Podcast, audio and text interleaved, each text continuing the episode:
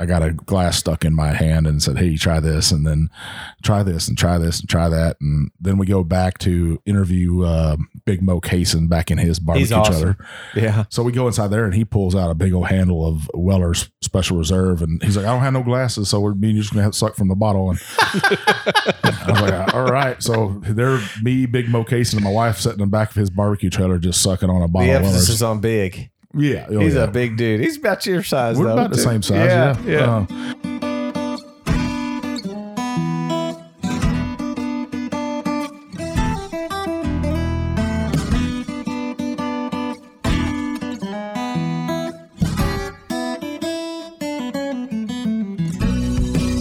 Welcome to another trip down the Bourbon Road with your hosts, Jim and Mike. So grab a glass of your favorite bourbon and kick back. We would like to thank Tommy and Gwen Mitchell from Logheads Home Center for supporting this episode of the Bourbon Road. Find out more about their fine rustic furniture at logheadshomecenter.com.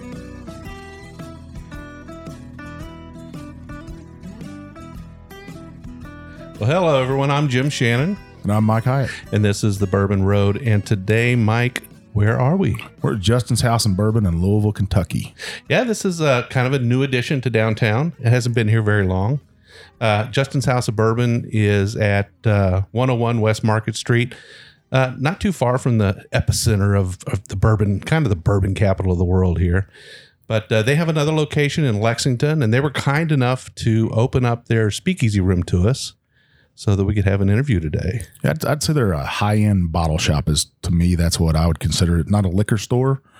Um, more of the higher end stuff is here. You looking for something special, hard to find. This is the place you want to come find it. they have a tasting bar and uh, they have a lot of not not only store picks things that they've chosen but they also have some old dusty bottles some stuff from the past and some pre-prohibition stuff and i kind of that's kind of their expertise there Yeah, yeah. well who do we have with us today We got the man, the myth, the legend, Steve Coomes. steve coomes welcome to the show Oh, glad to be here, guys. how'd you like that introduction Yeah, man, myth, legend. I, I, man is probably right. Myth and legend. I, I don't think anybody's wasting any time making any myths about me. What, uh, Steve? So you're from a Louisville area, I am lifelong, 55 years. 55 years. So you bleed that red, that red color, right? I do. My parents uh, got me on that, and uh, I'm a University of Louisville graduate, so I do love my cars, despite their mid-season faltering right now. And that's where you went to school at That's correct. Graduated late in my class in 1992, so 1992. Yeah. man, that takes takes me back, Jim. it does should have been 1986. But I spent a long time being a chef, and can't really do that in college very easily at the same time. So you were a chef too at, at going to college, or I was. I was the world's worst typist in high school. I always knew I wanted to be a writer, and uh, I'm like I said, you can tell by my age. I was the last. Mine was the last class at St. X High School that was using manual typewriters. I mean, not the plug-in kind. I mean the true manual. wow, I was such a terrible typist that when uh, Bob White, who was a famous uh, high school sports reporter for the Courier for a long time, came in and talked about journalism on career day, I just thought I'll never be able to type on deadline. So I kind of gave up that dream for a while and, and was already in, working in high end restaurants as a kid to pay my way through St. X. And um, I was reading restaurant trade magazines all the time. And when a girlfriend said, You know about word processing, don't you? It's like, What? Yeah, I've heard of it. What about it? She said, You, you don't have to be a great typist. You can just correct everything as you go. it's like, Wow, that's great. And I bought my first laptop, an 11 and a half pound NEC multi sync. And, uh, I thought, well, maybe I can make this writing thing go. And thankfully, I had a long career in restaurants and I became a, a restaurant uh, reporter for 29 years. Wow. well steve we're going to get into all of that here in just a minute but as we always say we don't like to spend a whole lot of time chit-chatting up front we like to get straight to that first drink Yeah, because they'll be turning it off soon. It's, it's, this guy's going to talk. Oh my gosh. well, I don't think that, but nevertheless, they are they are wanting to hear about the whiskey, right? Yeah, let's talk whiskey, man. All right. So uh, the fellows here at Justin's House of Bourbon have provided us with our first bottle uh, that we have in our glasses, and this is a Charles Medley Distillery. Uh, this is a uh, Medley exclusive selection. It's a barrel pick that was performed by the Bourbon Mafia. It is. Um, it's about eight and a half years old. It. I'm told it's Heaven Hill juice. Um, it's 120 and a half proof. Let's check it out. I'd have to say cheers, guys. Cheers, fellas. Can't reach across the room to clink glasses. Yeah, we're about 10 or 12 feet apart, but that actually makes for good radio, I think. Or in here, they got a beautiful speakeasy in here that's really hidden behind. Uh, they've got a nice wall of shelves with bourbon and whiskey on it. Some some old dusties up on the wall, but behind that is actually a door that you could walk into a speakeasy and this big leather couch that Steve's sitting on, two big giant leather chairs that me and Jim are sitting on, and everything in this room screams Kentucky except for they got a damn warthog on a wall over there staring at me. That'd be like a razorback. That'd be the closest thing, right? I've never seen no razorback look like that. that's one of those. That's one of those Africa ones, though. oh I mean, yeah, that's that- definitely a African warthog. uh, like on. Uh, we, got- were, we were talking about big that earlier. tusks. It's like that, like on uh, Lion King. Lion King, Pumbaa. yeah. Yeah, yeah. I've tapped the the depth of my porcine knowledge when it when it comes to those beasts. This is a it's a definitely a beautiful room. Got a old photo up there of uh, Churchill Downs with twin spires. Yeah, and you were talking a little bit about the place it, it, that they position themselves as a vintage whiskey shop because as far as we know, they're the only place in certainly in Kentucky and certainly and perhaps even the United States where you can buy and sell vintage whiskey. So if you got something old to bring here to sell, or just to come up and show it to them and get a story on it, and maybe an appraisal, they'll do that. Yeah. So that is a result of some recent les- legislation, right? Within the last year or two. Positive legislation. It would be, I think, it'd be two years as of December. Okay.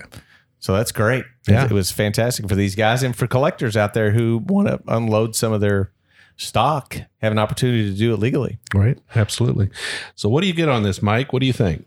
I don't know. My uh, I got a cold, so I this, this thing is messing me up. But I, I can smell that oak in there, Steve? and I could I, get- I definitely get a tell. it leads with rye for me. Then there's a bunch of orange coming up behind it, um, and then plenty of oak.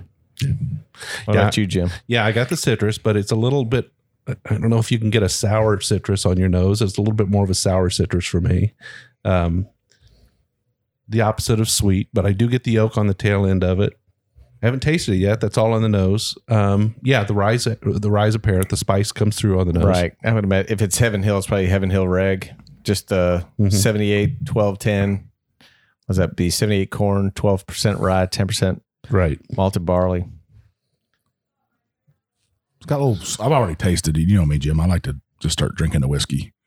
Everybody's sitting here smelling it. I'm like, hey, Well, when you, can't got a drink it cold, through your nose. when you got a cold, you might as well go straight. For I the was palate. at uh, uh, very old Barton today, or oh, just Barton, 1792 Distillery Day with- with Danny Kahn, the master distiller. And he said, I probably nose a whiskey 20 times before I taste it.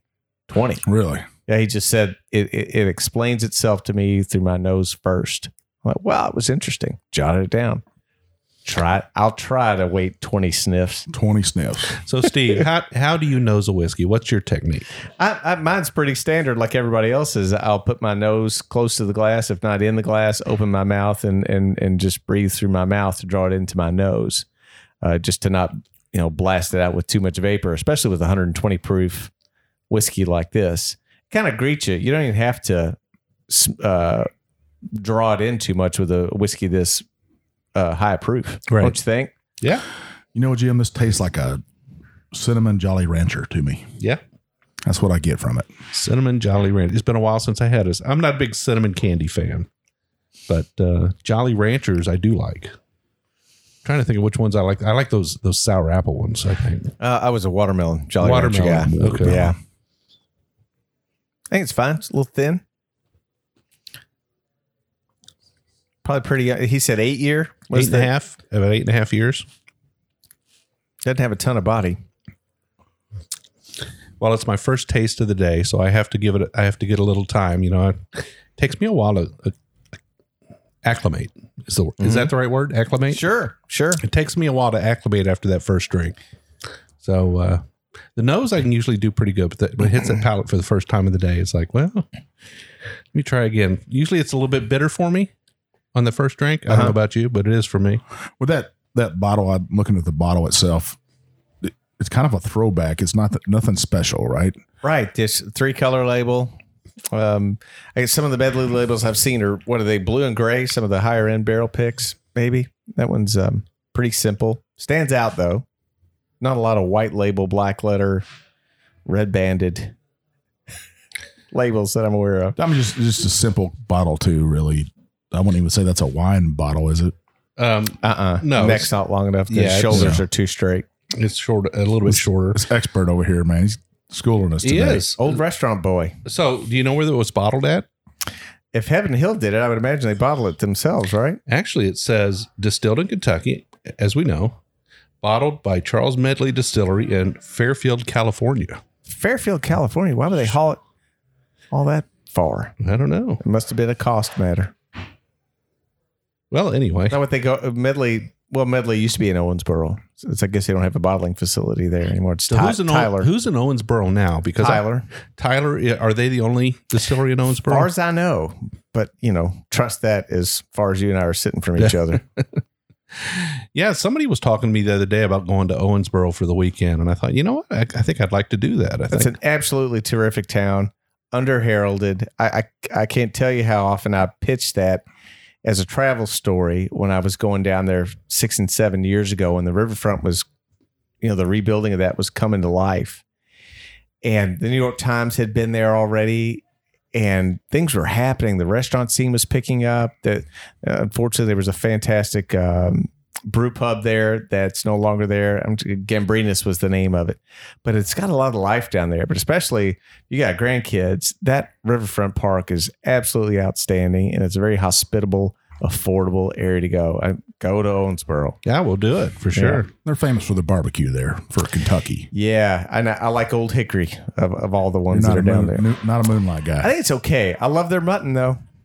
Hmm. I, I bet I think their other barbecues okay. I, I've, I've been to both of them. Um, I don't know. I'm not a particular fan of mutton. Mm. I just think of old, old used up sheep. just used up. Well, can't do, nothing, tenderized. can't do nothing else with that thing. Tenderized, Michael, Yeah, tenderized. All right. or toughened up. There Yeah. Well, Steve, you have been on the show once before. You and Mike uh, sort of met up at the Kentucky Barbecue Festival over in Danville, down at the Wilderness Trail Distillery yeah, it's fantastic. uh, earlier in the year, and and and I, I think you had a nice little interview. It was kind of short, but I think it let us know that we needed to get you back on the show. We also came down to the Bardstown Bourbon Festival this year. uh-huh. A lot of people were up here in Louisville uh, for the events going on up here. Mike and I decided to go to Bardstown for, for the day, and you were interviewing a couple of fine people down there. Yeah, that was. Um, I was hired by the festival to do what take their first stab at what was an, a, kind of an education stage, and I got to interview a bunch of master distillers or and other people who are influential in the business, and we wanted to be able to introduce the guests of the festival to maybe personalities that they hadn't seen before and let them listen in as I talked to these master distillers. And what was interesting was there's so much foot traffic in that area of the festival that I don't think a lot of attendees listened, but one of the vendors, several of the vendors who were near us actually came up and said, you know, we're a captive audience. We can't leave our booths and we're enjoying this. We're we've never heard these stories told by these great master distillers and other people in the industry. This is great. You're asking great questions. So we're gonna we're gonna do it again in 2020, but we're gonna change the format somehow. Well, I, I really enjoyed. Now, Mike and I stood there for a while. We we listened to your interview of Fred and Freddie. No, Oh my gosh, was that great? those guys are absolutely hilarious. They're so much fun, and uh, hats off to you. What a great interview! I mean, Thank it really you. was well done. Uh, very. I really did. We wanted to get around and see some other things, but I didn't want to leave while you were interviewing because it was going so well. It was so entertaining. Those two go at it. It's just so much fun. Did you see the the early morning one where I dropped my notes? I. What time there- was it? We got there. pr- Well, we went to the pancake breakfast down there first. Oh, you were early. Yeah. Well, I, I had, you know, I, I did, uh, I think, 12 to 14 interviews in two days. And so I had to have some questions and be prepared. And a breeze came up right before Fred and Freddie and I were supposed to start. And it blew my uh, notes off my lap. And I said, damn. And Freddie No leans forward and he says, Steve, I believe you're the first guy ever to beat Fred Noe to a cuss word in an interview. Because I sent him to a hot mic. Um, and that was as bad as it got. I try to keep my tongue in order, but uh, that set the tone, and we just had a ball. And of course, Fred was off the leash, which I love. You know, few few people can use that kind of language and and still entertain everybody. He, he loves a good interview. I guess he does. He's a great interview. Period. Yeah. he needs a book done about him. Well, you know, you talked a little bit about uh, school and your writing. Can you can you sort of take us through that that kind of early time that got you into food, into writing? I was uh, I, like I was saying, uh, I, I needed to help pay my education at St. X, and, and a friend was uh, in the restaurant industry, and he got me a job as a busboy at Casa Grisanti. And for listeners who may not know what Casa Grisanti was, it was a very high end restaurant that gave less, gave life to Louisville's restaurant boom. Um, and I was fascinated with the business and wasn't sure what I wanted to do in college. And I stayed in for quite a while, became a chef, really got interested in food and preparing it. Eventually became a food writer, restaurant writer to get out of the business because it was fun while it lasted, but 11 years was enough. But along the way, uh, I began networking with other writers and other publications and got to go to some whiskey events. And this is one of my favorite stories. Did you guys ever meet Dawn Przystal when she was running the uh, tourism in Bardstown? I mean, No. I was not yet a bourbon drinker. I loved tequila and gin. And I was there for a story on Southern Living or for Southern Living in Bardstown. And we pull up to the Heaven Hill uh, Bourbon Heritage Center to see Larry Kass. Did you guys get, get to meet Larry before he retired? Uh, I've met Larry, You've but got to get him on the show. yeah, And and Dawn, who's a firecracker, said, "Steve Coomes, you get your butt out of my car right now. Go in there and do a bourbon tasting." I'm kidding you. That was the tone. I'd known her for about four hours, and just yes, ma'am. Okay, I'll go, go do it.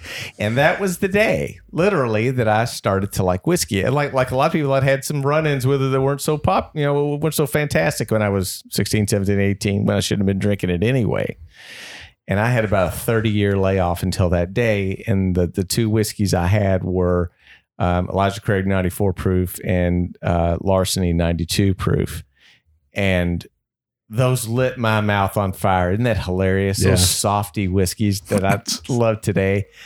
But it all started to kind of come together for me, and that started me down the bourbon road, as it were uh, and enjoying it. And once I really got hooked on it, it leapt past any spirit, any wine, any beer that I've ever enjoyed. It's it, bourbon is just my favorite. so it's got you by the tail. huh? Oh, the tail, the tongue, whatever you want to call it. I, I just love it. There's just so much out there. You know, I, I think when I drink a, like a vodka, a vodka is just to me al- almost all of them are same. A little bit difference here and there, but not a whole lot. You got to taste them next to each other to find any dissimilarities for but sure. For bourbons, they're just some of them are so complex and so different than each other that I just love it. I did, you know, that corn sometimes that maybe that's what brings it all different, and the oak, I guess. There's so so much science to it. It's, it's I'm sure many of your guests have talked about that. Change it all, and you know a lot of them will say about ten percent of this is just dark arts. You know, that you you do everything you can to control the process, but there's some uncontrollables that really make it magic and delicious. So you're actually controlling a very small percentage of the overall result when you're trying to control it. Well, I, I would think it's maybe the opposite, and not necessarily to disagree with you, but maybe to linger with a thought for a second. I think that you can control your grain choice, your distillation, your your, your fermentation, distillation, maturation. But man, when it's sitting there with every passing year, it's doing something you don't have any control over. And as we've all tasted before, barrels sitting next to barrels that were distilled the same day, filled the same day, can taste really, really different. And so it's like child rearing. You can only do so much. Well, we've all heard, you know, people spat out numbers about how much impact a barrel has on the overall flavor of a whiskey. And I don't know how you can actually quantify that, how you can say this percentage is barrel. I think that's just a gut feeling by a lot of people. But it is a significant part of the flavor comes from the barrel. Right. And that is out of your control somewhat. You got a pretty good idea what's going to happen, but it is it- Sure. it, can take different directions there. But I guess it is important to make sure that what's going into that barrel is as consistent as possible so that it's not going too far left or right once it enters the barrel. I guess the barrel can't fix anything, right?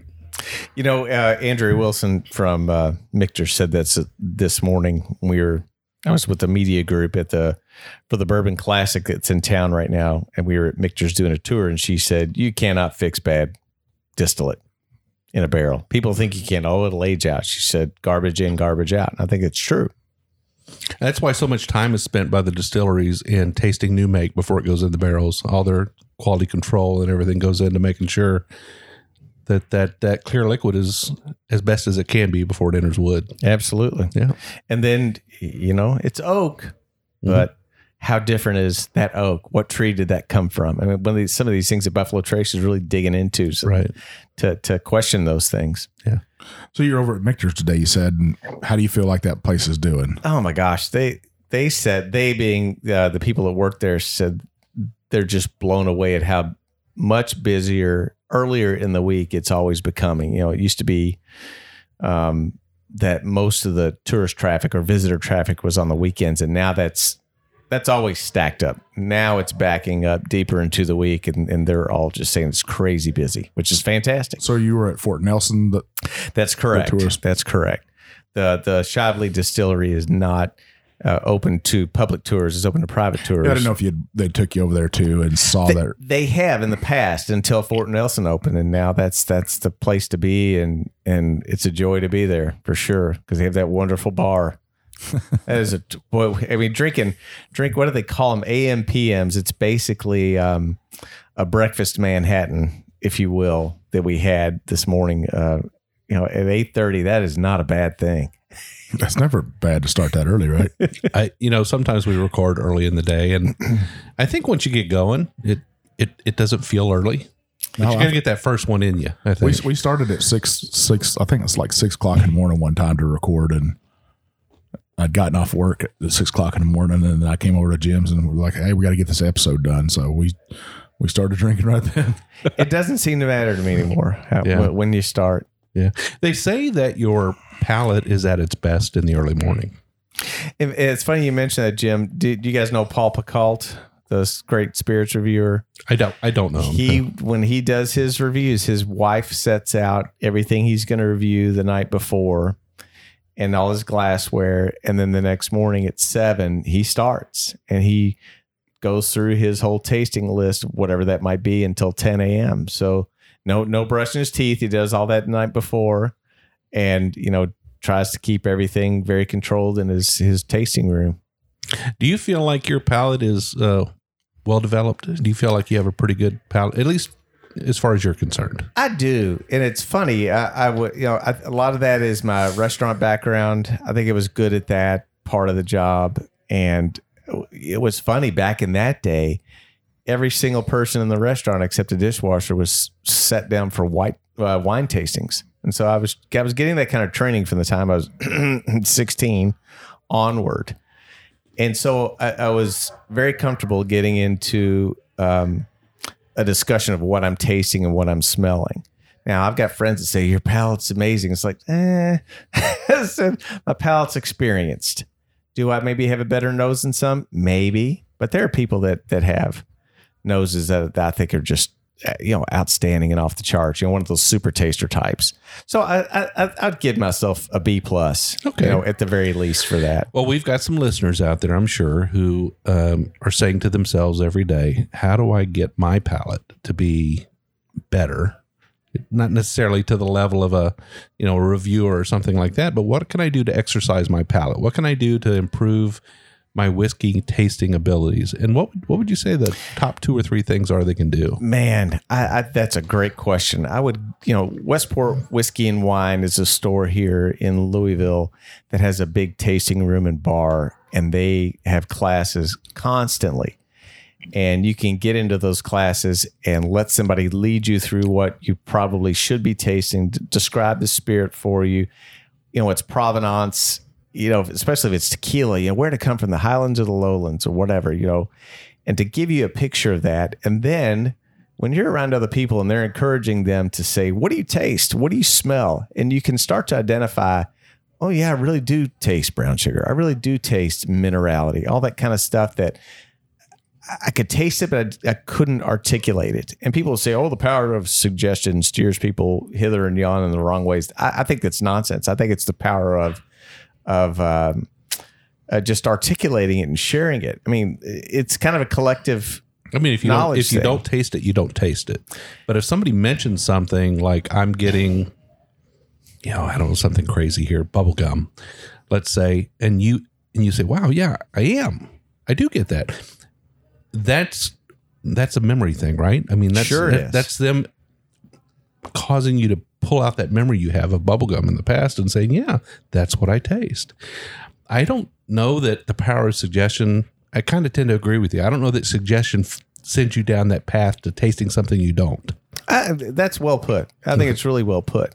And I think that um, being courageous enough to say, "Uh, I'm not getting any of that. Today we, we were at uh, Barton's and, and there was a, a another experienced uh, spirits writer sitting next to me, and he kept talking about getting a bunch of cocoa, and I was like, I'm not getting it. And there was somebody else across the table. Now I'm not getting it either, but there was somebody across from him who said, I am getting it. Right. Uh, We have seven billion palates on this planet. Yeah. You know, we're not all going to get the same things. Absolutely.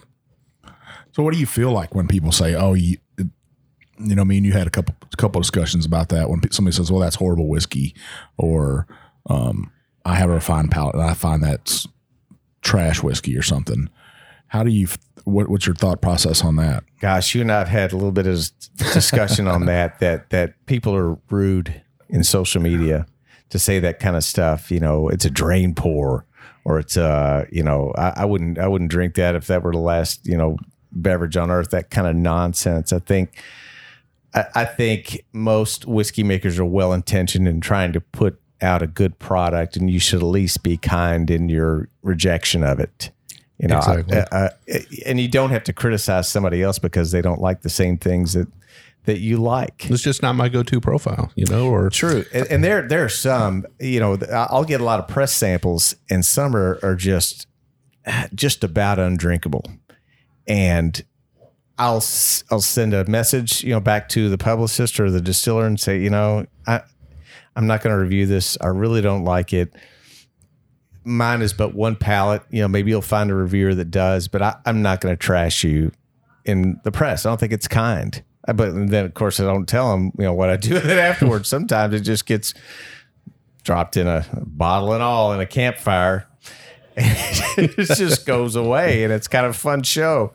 But uh, not every whiskey's good. But I'm just not going to rip anybody for. I think that me and Jim both believe that stuff. I, I I say that when people, if we post something on social media, one of us is is probably going to like that, but sometimes we we might not even like it. We just we post it because we're asking that question. What's your thoughts on this?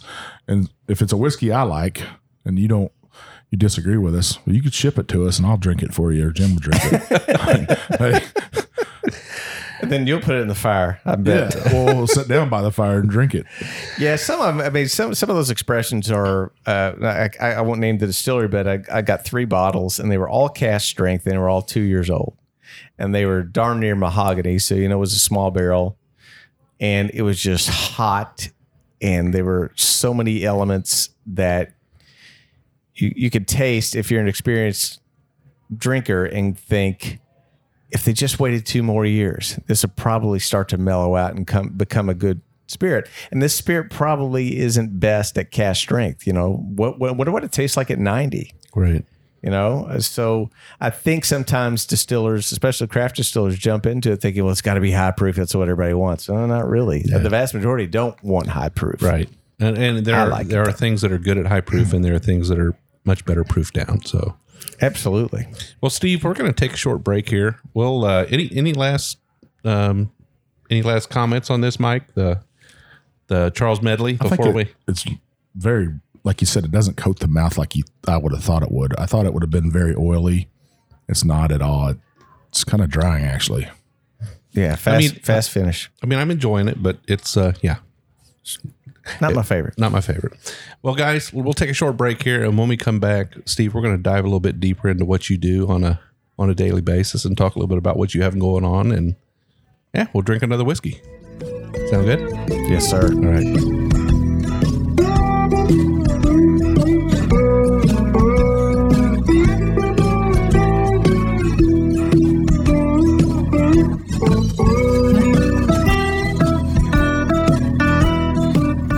Would like to thank Tommy and Gwen Mitchell from Logheads Home Center for supporting this episode of The Bourbon Road.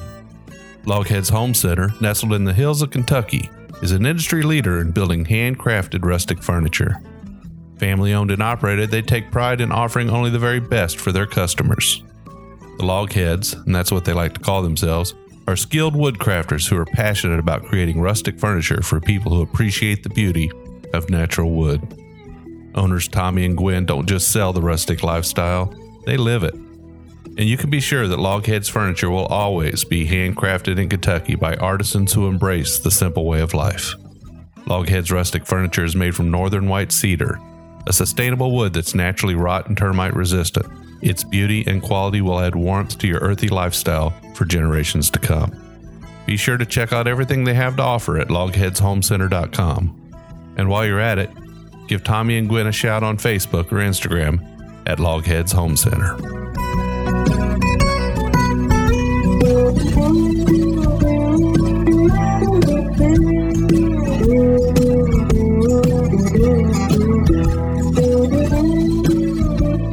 All right, we are back and we are at Justin's House of Bourbon with Steve Coomes. And uh, in the first half, we enjoyed a pour from uh, Medley. And uh, in the second half, Steve, what have you brought for us? Well, as, as I maybe said earlier in the show, um, I was one of, I think, 11 media dorks, as we like to call ourselves, writers that were invited to Michter's Fort Nelson Distillery this morning for uh, an event to do a lot of tasting, do a lot of discussing about their whiskeys. And we got some wonderful swag. We were given each um, a bottle of their barrel strength rye that you can fill. It's an experience. It's part of the experience there. You put the bottle under the spout and it comes directly from a barrel and you get to label it and it, they put it in an absolutely beautiful package. And uh, when Mike was telling me, you know, bring something you like, I was like, I'm not gonna be dragging a bottle of whiskey around all day. and when I was walking up here from 21C, where most of the reporters are staying, it's like, hey, I got a bottle right here. So this is um, something that you can only get in Fort Nelson Distillery. Um, Michter's does not disclose age statements or mash bills, but it is their barrel strength rye, and I, I think that's that expression is absolutely delicious. It's one of my favorites, and uh, we're gonna taste that now. So, this is your bottle pick.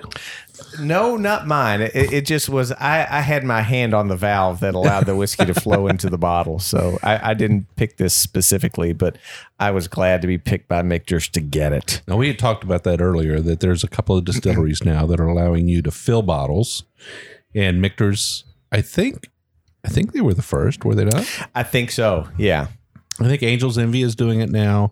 And then we had Bluegrass Distillers in Lexington on, and they let you sort of fill your own bottle directly from the barrel there. They got a barrel with a petcock in it, and you just sort of open that, and very interesting. It works all the same, I'm sure. So, yeah, let's check out your uh, Michter's Barrel Strength Rye here.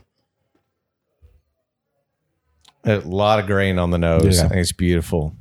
Sometimes rye presents to me, um, there's a, a- almost a weird background irisy, iris, you know, like purple iris grape note that I get. I know that's a weird one to throw out there. but Purple Iris Grape. You ever, you know, stick your nose in a purple iris sometimes and it'll smell like cheap Kool Aid. yeah, so I, I get the spicy grape. I get a little bit of spicy grape It's just kind of strange. But oh gosh, you know, big caramel background, um, toasted oak. I get citrus in that too. yeah, definitely a little bit of citrus. Kind of a little bit more of a, for me, a little bit more of a lime citrus than an orange citrus. Interesting. All right, let's taste her. That's a lot of spice. It's either is. 104 or 107 proof. Is it? And again, they don't they don't mention their their mash bills, but would you say this is probably in the sixty to seventy five percent range. Lower, lower than Lower that. than you, that you mean in terms of rye? They- Yeah. They, they do state that theirs is much more of a Kentucky style rye, which like is 55. exactly Okay. at, at least Yeah. fifty one percent to be called rye, and then not much higher than that. Now we've got uh, we've got other ryes that are in that same realm. Like for Mhm. example, the uh, the Pikesville, which is at fifty one. The Old Forester's what sixty five. Oh, their uh, mash bill. Yeah. I, I don't know, and I should know that. I th- I think that's true. I Pikesville, Uh, you're correct on. and I and I don't remember the the Knob Creek it- or even if it's if they put it out. I, I don't know that it's it's put out, yeah. but um, it, it's just amazing how different all those are. And you know, and close as close as their mash bills are, then it jumps off into fermentation, distillation, and, and maturation. You really get very unique products. Mike, do you get any horehound? A little bit. I'm I'm gonna dis. I I'm not a rye guy, and this ain't my favorite rye whiskey ever.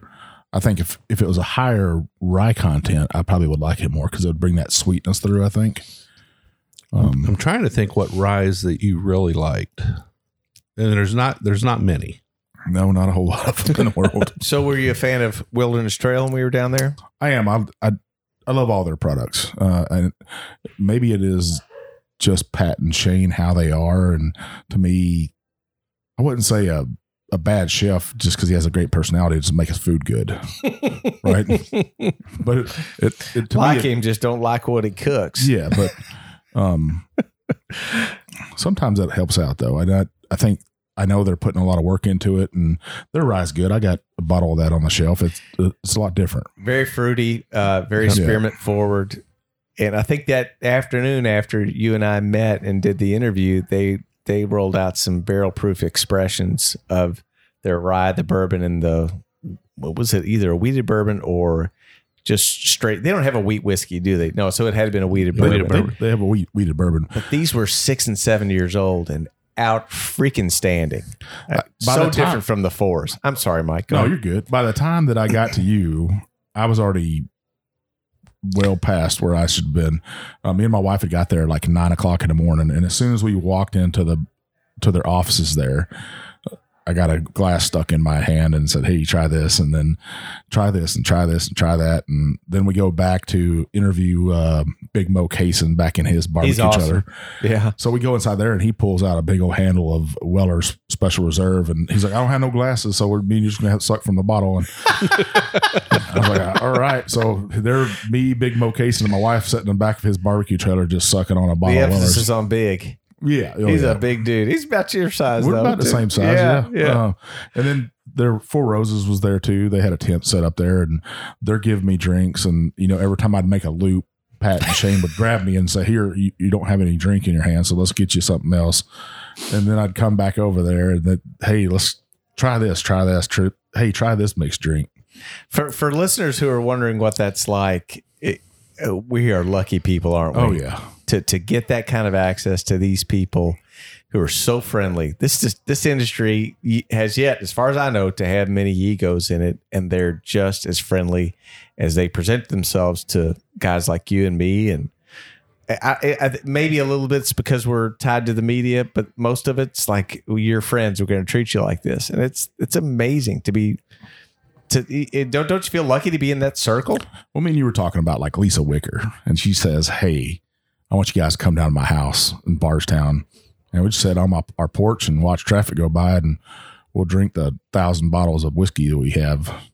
I heard that. I, was, house. I was envious. yeah. I was envious. Yeah, but I, I think that part of the bourbon culture to me is the greatest thing. Of it's almost like your next door neighbor. Every time you go to distiller, hey, how you doing? Uh, here's some whiskey. Let's let's get you a drink in that. How, how much of that is Kentucky, guys? Do you think? I mean, we are a friendly state. Well, I think it's southern. Maybe not just Kentucky, but it's kind of a southern hospitality thing, I think. I mean, I I feel like um I felt pretty comfortable in Tennessee as well. What about you? Oh yeah. Well, I think you're right. I think it is a southern thing. I've lived all over the United States. Lived up Michigan and Maine, and lived in Virginia, which they would say they're south, but a lot of northern um, influence there, I guess. But something in the south's just different. You know, Mhm. whenever you go in a restaurant and you say, "Hey, uh, get myself some tea," you know for a fact that you're going to get a sweet tea, right? you're not going to get just regular old tea in a cup that's hot. Nobody would ever bring you that. They'd bring you some sweet tea. Yeah. They might even bring you a piece of cornbread with it. So, so th- this is not your favorite. You were saying on the whiskey. No, and I, you know, there I do have a my favorite expression from from uh, Michter's is the toasted sour mash. I think that's to me that's for me that's their best product. That's a little soft for me. Yeah, Uh, Very flavorful, a little soft. I think that's where Mike kind of that's that's kind of where his his comfort zone is. I think Mike really likes those soft and uh and sweet bourbons. Those uh, he- uh he's a weeder guy, no doubt Oh, about that's it. That's right. Yeah. That's right. I have been dabbling into some cask strength lately, and uh, it just they got to have that the dark fruits and cherries and chocolate. To me, I like that. You're right, sweet that sweetness in that whiskey is. Do you good. like like the Maker's Mark Private Selects? Yeah, I got a couple bottles of that at the house, and I think they're they're pretty delicious. Oh, I think they're That. RC six is good. yeah. Yeah. you know, I think I, I, I wouldn't say have every, I might probably do have every expression that Maker's Mark has, just because I want to have a great collection of wheated whiskeys. If there's, it's out there, I'm like, you know, I see it, I want to have it, uh, just so I can have it on my shelf and I could go back and revisit it every once in a while, or I'll pour three out and I'll compare them. And um, to me, that's a fun, fun thing to do. Yeah. Absolutely. Absolutely. And they're easy to drink by the fire. Well, for me, guys, I do like the Michter's uh, rye whiskey. In fact, I think for me, uh, I like the rye a little bit better than the bourbon. That that's just because I, I'm a spicy guy. I like spicy things. This is a, you know, it's not uh, it's not a 95.5 for any by any means, but it's a good solid good solid rye, and uh, at barrel strength, I think it's good. I think for me, it's it's something that I could I could have on the shelf all the time. Yeah, and something that that you know, it's a bit of a bias for me with Michter's is I've done a lot of food pairings with these for you know big events like this weekend. I've got one for 150 people. This one's with Barton, but um, I do a lot of business with Michter's, and I I do a lot of food pairings with Michter's, and we don't really know what it is about their whiskeys. Perhaps it's a low barrel entry proof. Perhaps it's their particular mash bill, whatever, but they pair almost magically with food. And this whiskey, because of its spice, this this barrel strength rye would pair, I'm certain, really well with country ham, fatty country ham. It would definitely pair well with um, probably a middle aged cheese, you know, maybe a year or so old, because it's it, it's got enough spice to fight back at that fat. So I, I- I look at those things in, in a couple of different dimensions, like you're talking about. that could for me that could change the taste of the whiskey for me and make me uh, enjoy it a little bit better or maybe appreciate it a little bit better if i'm eating or pairing something with it um probably doesn't help that i have a cold cold today and i have a cough drop in my mouth too and drinking whiskey um So that's where that horehound came from. yeah That was a great call, by the way. I mean, I've only gotten one whiskey. I don't even know what it was, but uh, I, I- maybe it was in a review. But I said Horehound Candy, and when you said it in that show, I, I thought I know what he's talking about. yeah we we we were well we did with the bourbon lens and those guys are a lot younger than us and they were like what's horehound And I was Is that a bad word? We said, "Haven't you ever been to Tractor Supply?" I said, "No, what's Tractor Supply?" All right, we're, we're starting at ground zero here. yeah, absolutely. So, speaking of country ham, you have a book out on country ham, don't you? Yeah, and forgive me for not even thinking to bring you guys a couple of copies. I'll see you around, and I'll make sure to get you some. But it was um, Fred Minnick, my buddy. I was his boss a long time ago, so I knew Fred when, which is kind of fun to say. And a publisher approached him and said, "You want to write a book on country ham?" He says, "I don't know a thing about it, but I know somebody who might." And that was how I wound up writing Country Ham, a Southern tradition of hogs, salt, and smoke. And this is true story, is is is fabricated as it sounds, but I was reading, you know, the manuscript late one night and I was sipping bourbon and eating some country ham that had come from Nancy Newsom, um, fantastic ham producer in Western Kentucky. And I thought, Eureka, this stuff tastes good with, you know, these things taste good together because the fat and the ham coats the palate and the proof and the spirit, scrubs it clean, and it illuminates so many other flavors. And not long after, I started doing pairings with country ham. And then we wound chocolates into it. Then we wound cheeses. And I'm going to do one here next week at Justin's House of Bourbon. It's going to have hot uh, beef brisket and all these different things come together. F- food and whiskey should be treated just like wine and food should be because it really elevates the flavors in the food. You just got to figure out what pairs well. So I think if you're, you know, if you're at home and you're thinking about having a whiskey night or bourbon night at your house and you want to put some things out for people to munch on along with bourbon, it would be a good thing to to to sit down and do some pairings and try to decide what goes good good together.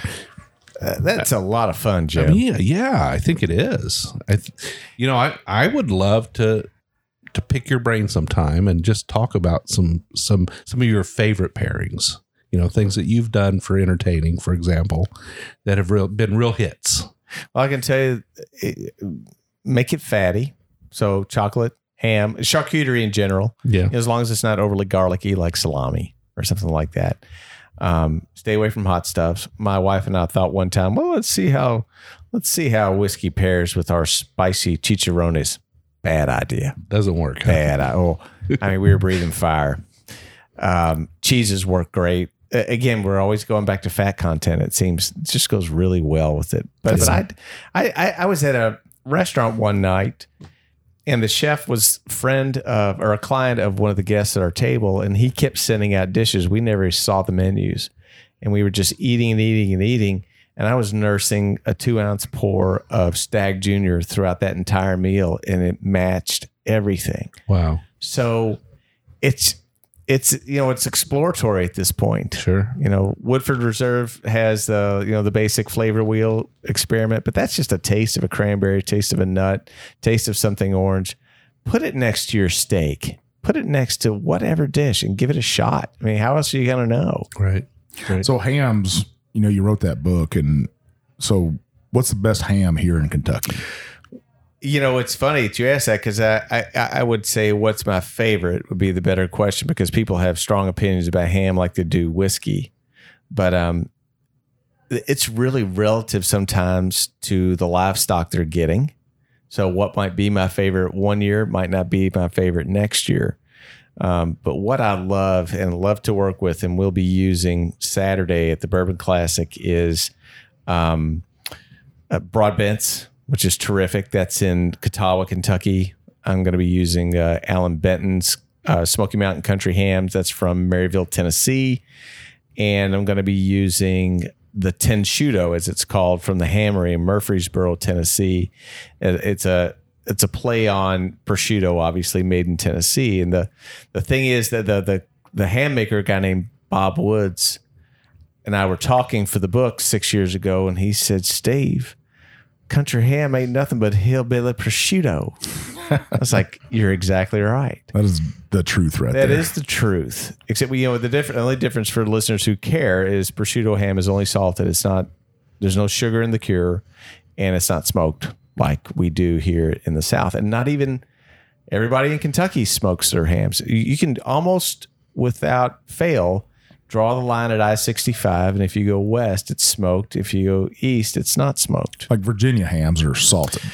Well, you, know, Edwards smokes theirs. Edwards is an absolutely terrific ham. They their their their uh, facility burned down a few years ago, and they're finally getting hams back into the mix. I mean, into into the market, I should say. So that's one of my favorites as well. I remember uh, being uh, stationed in Virginia, and we went over to Surry, Virginia. That's where it is, baby. Yeah, Yeah. and uh, they had a ham over there that's almost 200 years old. Yeah, I think that's a doorstop. That, that's, They were like they're cutting it up that day, let people try it, and I was like, I don't know if I want to eat that thing, but I tried it. And was it like saddle leather? The- the- the saddle leather might have been tender compared to what that thing was it like. took me back to what I thought like a 1700s or 1800s sailor would have had to eaten is what I thought. You, So this- you're, this- you're dreaming good there, man. so this this this this whole country ham thing is not all that different than bourbon, right? I mean, it's hand the the recipes and the processes that are used to make country hams are handed down through generations. these families, some of these families are still making the hams the same way their their forebears did years ago. It, it even goes deeper than that, Jim. That we the climate here is was let's just say because it really has warmed up. I don't care what anybody says. What causes it, we don't know, but it has warmed up to where you can't cure outside safely. But this area of the world, if you trace it around the globe, is the ham curing belt, as it were, because the climate was perfect with really cold winters where you could salt the meat, hang it outside, and it was safe. It's a giant refrigerator, it's nature's refrigerator. And then as the weather warmed up gradually over the spring, the salt penetrates further, a greater amount of water comes out of the ham, firms up that meat, and cures it. So it's a little bit like whiskey in the sense that the weather plays a big factor you know in how that ham is going to be aged and how whiskey is going to age and move into and out of that wood so we're, we're in a, a, a, magnificent place to be able to do both things and really point to them as part of our heritage I mean, bourbon bourbon is obviously. I'm a big fan of bourbon. I'm an even bigger fan of country ham. Dang i wish i'd known i brought you some Barbecue is another thing that really gets oh me my going. gosh try it you, you ever have bourbon with your barbecue I have, yeah, change your life yeah. Mike here is just he's he's something else on the grill. Let me tell you. I don't know about all that. I, I can I can smoke some some brisket and some. I think my thing is uh, pulled pork, and me and Steve had talked about that. Uh, my pulled pork recipe. I, if I have ever mastered anything in my life uh, besides my chili, is my pulled pork. Um, I think that's that's one thing I got down. what do you like to drink uh, spirits wise with your pork or do you Well, here's the thing. I really don't like pork that much. If it's not ham, I love ham. I grew up, I was raised on a ranch. So, you know, ham and biscuits is just something you eat. Homemade bacon though. Homemade bacon. Yeah. I do that and too. I, and we and Steve had talked about that to make that, but I usually don't even eat my own pulled pork because by the time I've, I've cooked it and I tasted it and then I serve it to everybody, I'm, I'm usually just too tired to do anything else. It's a I just sit down and give me a I'll- peanut butter sandwich I'll pair my whiskey with my whiskey, and yeah, because smoking, uh, to me, smoking is an art. It's it there's a somewhat of a science to it. You know, we talked about that. Where's that right temperature at? Mm-hmm. Um, what are you doing to the meat? Are you dry rubbing it? Are you injecting it? What are you doing to it? How long are you smoking it? I like to smoke my pulled pork for 17 hours, and that's that's a long time, right? Um, to to make sure that thing's babied a little bit. Thank God for pellet grills. Yeah, yeah. Pellet, Yeah. pellet smokers have changed the world. I think when it comes to to smoking stuff. I've still got the old firebox smoker, and I, I tell you what, I love it, but I don't go to it very often anymore now that I got a pellet grill. What I what I do enjoy doing though, and Jim will tell you this is I do we do enjoy entertaining our house. And one Christmas we had a just a we had a party Christmas party at our house, but we made it a bourbon theme, and um, so I made a um, injection out of bourbon. And some other stuff, and I injected a uh, pork loin, and then I made a, a lattice wrap of bacon, and then I smoked that thing. Uh, and people were just like, "This is the most amazing thing I've ever had in my life." But we had we put out like ten bourbons for them to t- try, and said, "Hey, we try to pair it." But the one thing I do enjoy, you said, was a charcuterie board, yeah and I think that is the best thing ever to drink with bourbon. A- absolutely A- and uh, just one, one more plug for country ham we import 4 million cured hams every year to this country and the best estimates is that we make two and a half million country hams now granted not every country ham is up to the quality of the prosciutto and the serrano and the iberico hams coming from europe but we have this humongous opportunity in this country to do our own thing. We've got all the land, we got all the livestock, and we have a huge audience for charcuterie. McDonald's is going to have charcuterie before it's over. I, you know, of course, that's an exaggeration, but it's everywhere. I wish that the, the government would get out of the way. Believe it or not, the USDA is a real hindrance to that right now. Is that so? I Yeah. didn't know that. Yeah. It's a complex problem. I'd probably be selling bacon if it wasn't for the USDA right now because there's just so many regulations that says you can't be a, pretty much a farm producer anymore. You got to almost be grandfathered into it, and you know people taste my bacon and they're like, "Oh, that's the most amazing stuff ever." Um, And you're like, it's the easiest thing I ever made in my it, life. it is. It's so easy. It's easy to make it safe. But anyway, Speaking of making, you also have a book on uh, segue here. You also have a book on uh, home distilling. uh huh. Can you tell us a little bit about that? That uh, that, that was fu- uh, kind of funny in that it was uh, a rush job that I was asked to do uh, by a British publisher, and I took the job. And it was really a crash course for me to learn what distilling is about. I, I knew the basics, but I didn't really know as much as I needed to until I started studying for that. Um, the only country in the world where distilling is legal at home is New Zealand. And when you really look into it, and eh, you know, if you do it right, it's very safe. I've never done it. I know a lot of people that do it. They believe somebody made an estimate in one of those interviews. There was about hundred thousand home distillers in the United States, and if you see how long it takes to get you a drink, you just go to the liquor store in most Sure. cases. You got you got to really want to do it. But uh, for the guys like Mike who will spend 17 hours smoking a hog shoulder, that's the kind of guy that wants to make his own drink just to do it. Yeah. And it's if you do it safely, and it's almost one of those things you got to screw up badly to screw it up. I, frankly, I think it should be allowed. I, I think the government's biggest issue is that they can't tax it if you're making Right. it at home. But um, even if they allowed it, I think I, I don't think there'd be a ton of people doing it because it takes work. It's not like beer. You can have you can have your drink in four to four days to three weeks, depending on what you're making. Right. But getting to, you know sitting around drinking white lightning is just not my idea of fun. So does your does your book sort of take people through the whole process? It does, and it talks about different spirits, and it talks about how it's made in different uh, markets. And the distillers that I talked to for the book um, have all gone uh, professional. Okay. Of course, the guys doing it illegally didn't want to talk, but they would tell me, "Well, if you do this, that, and the other, this is how it works." But um, it's out there. People are doing it, and uh, doing it safely and making good liquor, from what I understand. I think there's somebody down a creek from me that has a steel down there. Every one I, I smell some bread every once in a while down in the creek. I'm down there and I'm like, man, that smells like loaves of bread being baked on a creek. Some mash going on there. Yeah, yeah. Yeah.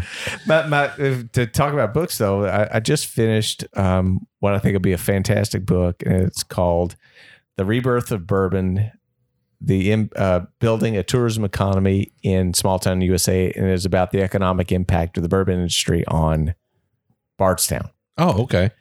And the stories that I got out of that are fantastic. It- it's fun. It's it's neat to see what this little town is going through.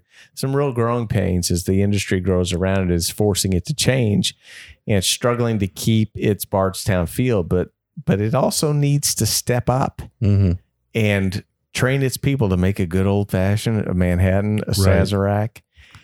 And the good thing is they're hospitable. They're lovely, friendly people, but they just need some polish. But Yeah. what's going on down there is absolutely crazy. And as you're seeing, out of towners are driving that change with Bardstown Bourbon Company.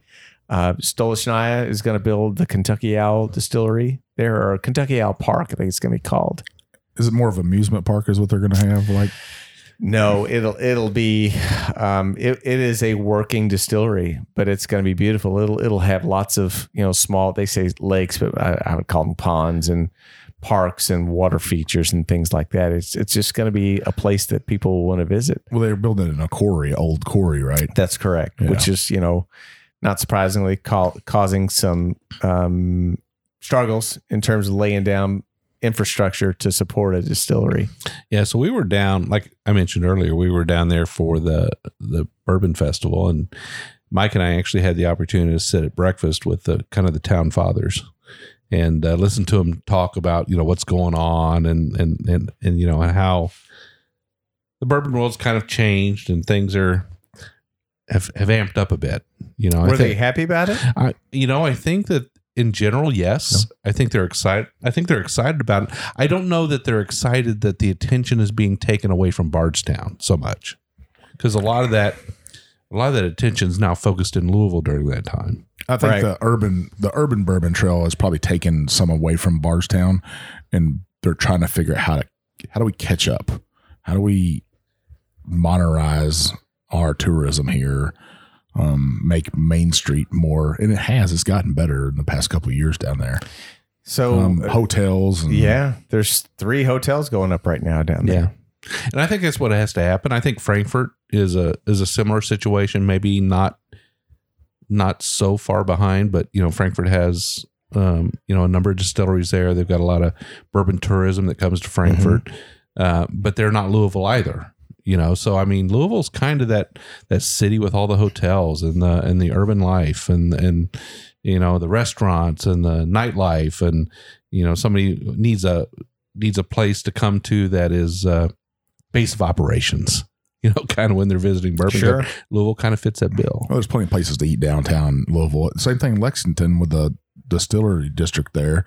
They put a bunch of shops in that old distillery there. I think it's fantastic what they're doing. It looks beautiful and it makes you want to come there and do stuff. And you've got a high end restaurant and what was it, Middle Fork Kitchen, and you've Mhm. got Goodfellas Pizza, which is fantastic. Crank and Boom ice cream. That's a great place to go if he can find a place to park. Oh yeah, yeah. That's the only problem. Um, so you got the c- a cider mill there. You got a brewery there. You, you got everything you would want in one little area. Something for everybody. Yeah, in Bardstown, uh, i- i- in doing the book, you know, the publisher uh, had initially thought that we could wring this theme out of it that it was like the Napification of Bardstown, that what's happening in Bardstown is what happened with wineries in the wine industry in Napa Valley. And there's some similarities, but it's they're fairly thin because Bardstown was a 200 year old town that already had industry there. You know, Napa was a, a was nothing but farming Right. and it grew into it. And you've only got one or two roads coming in and out of there. And it's very boutique. It's very different. But Bardstown, like it or not, is the bourbon capital of the world. And the attention is there. People want to come there. And it's got to figure out a way to make these people keep coming back and spending their money. And some of that, some of that's happened. I think that maybe not moving as fast as it needs to happen. But we we actually had Dustin Collins on the show. I don't know if you had an opportunity. not familiar with them. So he's a country artist who left Bardstown. He's a Bardstown native who left Bardstown to go make his name in country music. He's done a an excellent job. He's moving up the charts. He's uh, he's become quite well known. But he when we had him on for an interview, he talked about when he went back to Bardstown to visit that he felt like it had turned into uh, Bourbon Gatlinville. Uh, Gat- Gatlinburg. Gatlinburg. Gatlinburg, Okay. sorry. And that, you know, when he was growing up there, the only thing they could do is go park in the Walmart parking lot on Saturday nights and drink beer. But now there's stuff to do. There's pubs and there's restaurants and there's hotels and there's so I think they have come a little ways. I still don't think there's enough down there. I just, Yeah. you know, there's how many good restaurants are actually in Bardstown? Um, a handful. For me, you know, you you you do only have five or six restaurants there that I would. And Bardstown Bourbon Company is the the one that, Yeah, that's right. that really set the stand. I, I love Mammy's Kitchen, but it's not what I would tell people. You know, if you, I would say if you want a kind of a Kentucky experience, go there. But if you want an elevated experience, you need to go to Bardstown Bourbon Company. Yeah. And that's really the only sh- Yeah. high end show on town. Right, right. So maybe more restaurants. What? Do you, how do you keep the tourists that come there for just bourbon in Bardstown? One of the answers that was given was again back to like Bardstown Bourbon Company and Lux Row and even Heaven Hill. These are all on the periphery of the town proper, and maybe that's where it's going to grow. It's just in a, in a maybe in concentric circles, and maybe the town proper stays the same. I don't know. I know one thing: it's difficult to get real estate there because people are holding onto the properties, hoping that they'll be able to sell for a higher dollar. So there's some stagnation there. That's the, the thing that bothers me a little bit is that the people are so friendly and willing to serve. They just don't know always how to serve. Yeah. So th- things, you know, the, the first big step in change is now that the Kentucky Bourbon Festival has a very experienced, they just hired him this week, events manager, a guy named Randy Pressey, who managed operations at Churchill Downs for 14 years. I'd say he knows a thing or two about I would think so. big events. He, you know, has done several other things. And David Mandell, the former CEO of the Bardstown Bourbon Company, is the chairman of the board for the Kentucky Bourbon Festival now. So you got this wise outsider. So many outsiders in this business have a better view of the industry than we do in terms of tourism and entertainment. Nobody has a better view of whiskey making than our insiders. Yeah. But these people see things that we as Kentuckians don't see because we take it for granted or we haven't had our vision expanded. And I think that's what's incredibly exciting for Bardstown out there. So you know they're out. still they're still battling with that week or those two weeks there where Louisville has events and they have events and they're both going on at the same time. How do they deal with that? That's a great question, and and part of the answer is they're they're totally different things, Yeah, and Bardstown needs to make themselves their totally different thing and own it and grow it and make it attractive. I mean, when you really look at it, Bourbon and Beyond is is a rock concert where bourbon gets a lot of attention. That's really it. So it's Mhm. fairly, you know, two dimensional. There's a lot more that you can do at um, the Bourbon Festival. Sure. You got land and buildings and people and space and and Bourbon and Beyond and Louder Than Life and Hometown Rising and all of these things they have going on those those couple of weeks there. They're introducing a lot of new bourbon lovers, right? That- that's exactly right. So I, I- then no way can I knock what they're doing. I mean, they're exposing people to this spirit in this state. And, you know, it, it- everything's good about both things going on. The Bourbon Festival just has to figure out a way, not even to counterpunch, but to say, I'm gonna, you know, I'm gonna do. I'm not gonna be in this title match. I'm gonna go establish my own title match. We could have a different age group there too. You know, you'd have a younger crowd that goes to the, the music festivals, and you have a little bit older crowd that wants to go down to more. The bourbon festival for me was like a, lot of craft hints, and um, it seemed like every distiller was there had a, a nice booth there. Um, nice, beautiful. They grounds. did, and, and a big step in making those people happy this year was allowing them to make cocktails at their booths. I mean, it's the first time it's ever happened. yeah, happened. that was really good. It was really good. So it's they've got to start thinking down that road. How can we get is you know nobody liked going to the wild turkey booth and buying a ball cap or a shirt. They wanted to have some wild turkey for heaven's sakes. Sure. Put that in their hands. That's what links. you know, Booker Noe always said. You know, if you can get them to taste the product, you're going to have a fan. Well, they're not even get, hadn't been able to taste the product for 27 straight years. Now they can do it. That's a step in the right direction. I thought uh, I was shocked when me and Jim went into the pancake breakfast, and they were like, "Would you like a bourbon mimosa?" And I was like, "Never had one of those before, but I'll I'll take a big old giant glass of it." let's, let's start this day off right. Was it any good? It was great. Yeah, it was really good. No kidding. Yeah. Okay. Yeah. Matter of I've fact, never tried one. For my birthday, uh, kind of did a birthday weekend getaway down in Nashville, and I tried to recreate that bourbon mimosa, and I filled up a big Yeti like tumbler thing full of it. And we, Yeah, I was designated driver, so I just it was a good weekend. well, Steve, you know, we're getting kind of way into the second half here. I want to make sure we give our listeners an opportunity to to know where to find you on the internet, on your website, social media. Uh, if you want to talk a little bit about some things you have going on here, uh, this episode will probably release towards, I would say, what do you think, Mike? Towards the end of March. Yeah. So you've got some things coming up that uh, people would want to check out.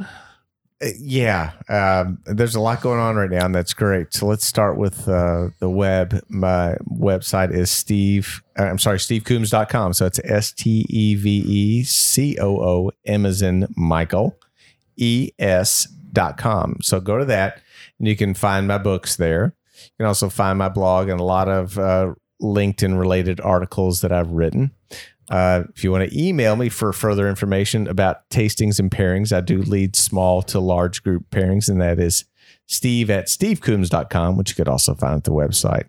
Um, in terms of events, we're on a hard run right now, and unfortunately, by March, the the next ones are going to be out of town in St. Louis, and they're already sold out.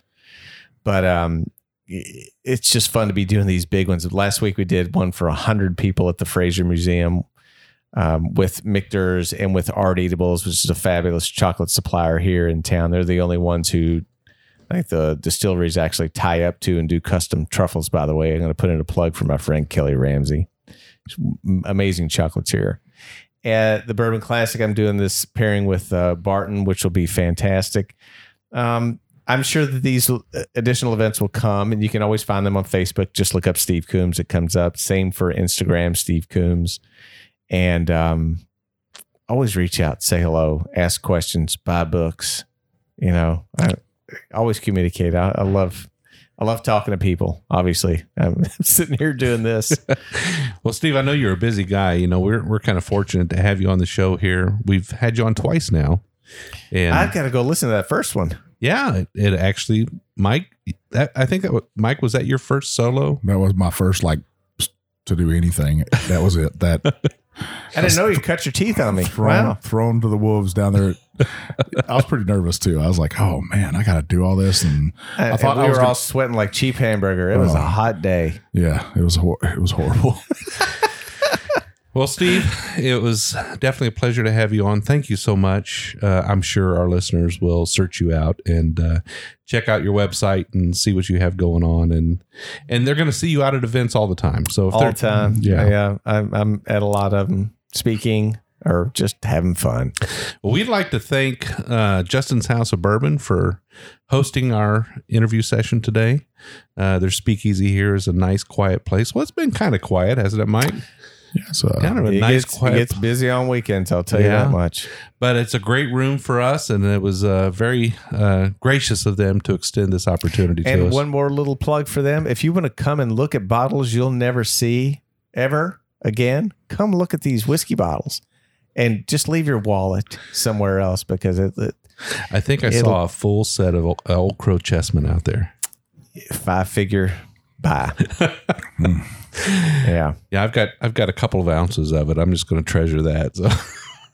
But yeah, they're they're they're neat guys. The two Justin the, the Justins is plural, Justin Thompson and Justin Sloan, some of the greatest whiskey hunters in the country. Absolutely, Mike. don't, don't forget you can find them over in Lexington too. They have another right. shop That's over there. That's true. On Broadway. Yeah, Mike, you want to take us out?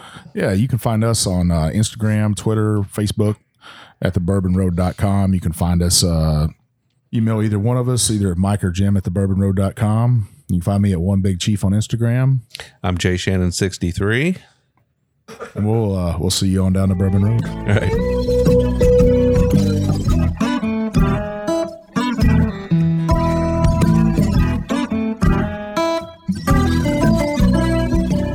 Appreciate all of our listeners, and we'd like to thank you for taking time out of your day to hang out with us here on the Bourbon Road. We hope you enjoyed today's show, and if so, we would appreciate if you'd subscribe and rate us a five star with a review on iTunes. Make sure you follow us on Facebook, Twitter, and Instagram at the Bourbon Road. That way, you'll be kept in the loop on all the Bourbon Road happenings. You can also visit our website at thebourbonroad.com to read our blog, listen to the show, or reach out to us directly. We always welcome comments or suggestions, and if you have an idea for a particular guest or topic, be sure to let us know. And again, thanks for hanging out with us.